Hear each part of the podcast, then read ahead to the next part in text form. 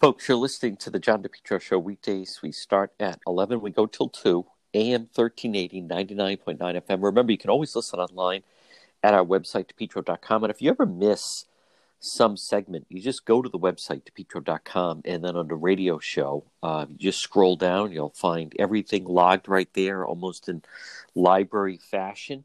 DePetro.com, brought to you by Mills Coffee Roasters. Click on the direct link. Folks, it's time for um, joining me right now is uh, retired law enforcement expert Raymond Pigatori. And Ray, I want to start off with this uh, horrifying story this week. Young girl gets off a school bus walking, and the surveillance video of this unidentified man at the time seemingly just pulling up, grabbing her, putting her in the car.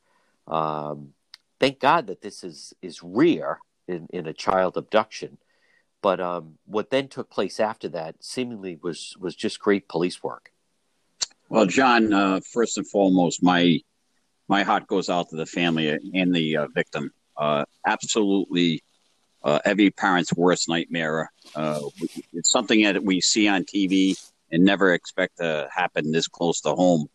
Um, but the advent of these uh, surveillance cameras, these ring doorbells. Uh, the, the footage we're getting from all sources is uh, absolutely helping police in every aspect. Um, and they used it. The Providence Police did a outstanding job. They can't get any more accolades from me and other members of law enforcement. Um, th- to wrap up a case like this uh, and a case of this uh, magnitude this quick, it's just outstanding. And and can you take us through a little bit of, of how it is that they apprehended the, the suspect? Because what we had was she was abducted at three and then returned to the area sometime about an hour later. Um, what, what can you tell us? You know, the police were talking with her and her family, and she's nine years old. And so they have to be very sensitive how they're dealing with a young child like this. Plus, the family's obviously upset. Um, why, why don't we pick it up from there? Well, I, am sure uh, the interviewing officers um, they were uh, super professional on how they handled it. They may have brought in outside uh, uh people to help them with the interviews uh, from the, various state agencies um, to glean the information from a nine-year-old. And I, I again, I got to commend her for uh, the total recollection that she was having of the different Burger Kings and, you know, you're gleaning information of anything she may have. So once she said Burger King, you know, the Providence police are right on top of it. They're out checking, you know, hours of video per se, uh, when you think of all the Burger Kings that are out there. And, and for the, them to be able to see, first see the car on a surveillance camera and then to see it in line at the Burger King, pull the registration, and uh, apprehend this individual while he's holding his own infant child. Um, it, it's just outstanding. But what the police would be doing is they would be talking to the girl, talking to witnesses, talking to the parents, maybe other people that got off the bus, bus drivers. I mean, they're talking to a lot of people at this point, and they're going through a lot of video footage.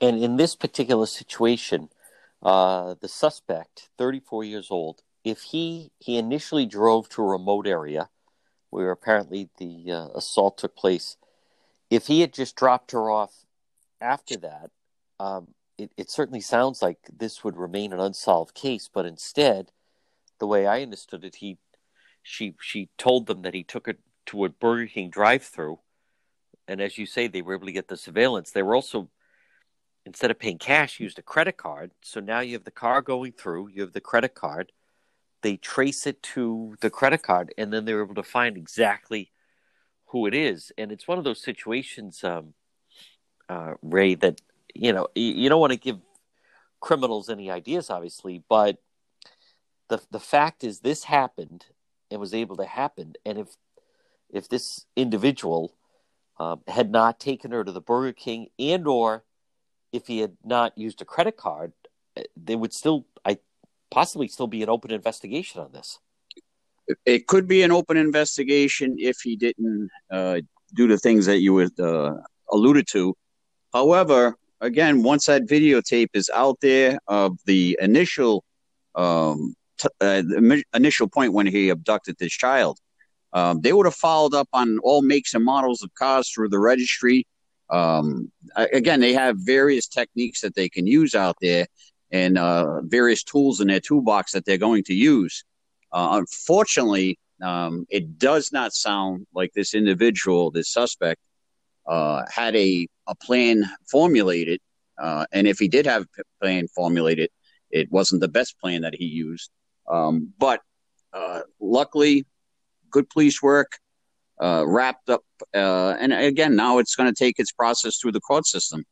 Um, the girl, hopefully, she gets the counseling that she will uh, need. And um, I'm, I'm 100% positive that the Providence Police will be working with the family uh, throughout this ordeal.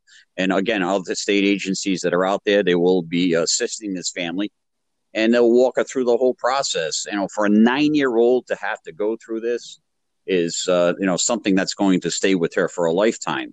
And every day we hear uh, throughout the country, there are there are hundreds, if not thousands, of kids that go missing, and some just run away, and others it's abduction. Sometimes it's abduct, abduction by uh, strangers, and sometimes it's family. But these are things that uh, in Rhode Island, thank God, they're uh, far and few between. Ray, the suspect is uh, married, uh, 34 years old, married, and even has an infant child, was holding the infant child when they got him.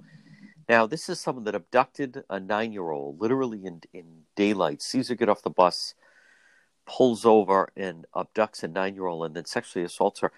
In your experience, uh, how much of this, because a lot of times this, this he doesn't seem to fit the profile of someone who would commit this type of crime. A lot of times, uh, when, when, when someone thinks of a pedophile, and that's what this individual is, they think of someone uh, maybe older, uh, you know, unattached. Uh, certainly, I, I, how much is this, is that, or the people that they're hiding behind this this life of where they're married and have a young young infant child, but they're they're capable of of of this. Oh, we see it all too often out there. Uh, people, as you said, do hide behind that false facade of you know married with kids that turn out to be uh, super predators, uh, super uh, uh, serial killers. Uh, the B, B um, I, I, forget the person out in the West Coast, BKT or BKL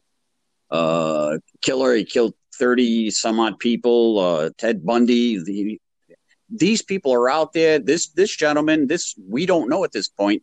This could not have been his first. I mean, there could have been other attempts or other uh, ideas that he may have, uh, other plans he may have formulated. We don't know what's going through his mind at this point. And hopefully uh, they'll do an extensive uh, investigation and who knows, it could lead to other cases that are out there. How cooperative when when police hear Burger King? How how cooperative is a business like that? And then the same thing when they get a credit card, they have to go through a bank. Um, what what what what do the police use to get these companies?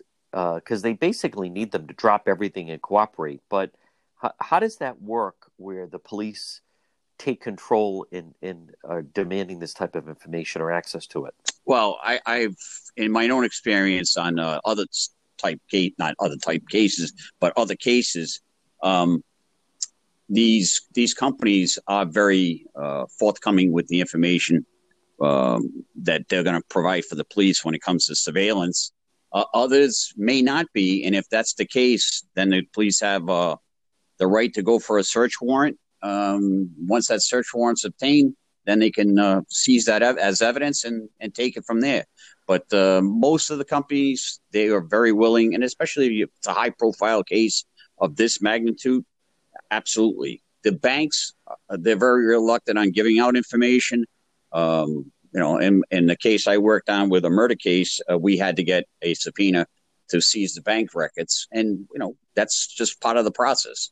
Uh, we wouldn't want our information just uh, given out by uh, various companies at will. But um, you know, once the legal process is used, so be it. It's a you know one more uh, step in the foundation of building this case. Ray, one final question on on this case, and that is, um, you know, it was because of I'm not sure what that surveillance tape was. It looks like someone had a surveillance camera set up either outside their home or business use at a ring doorbell. Now, as as you said earlier, years ago, I mean, you just never had that.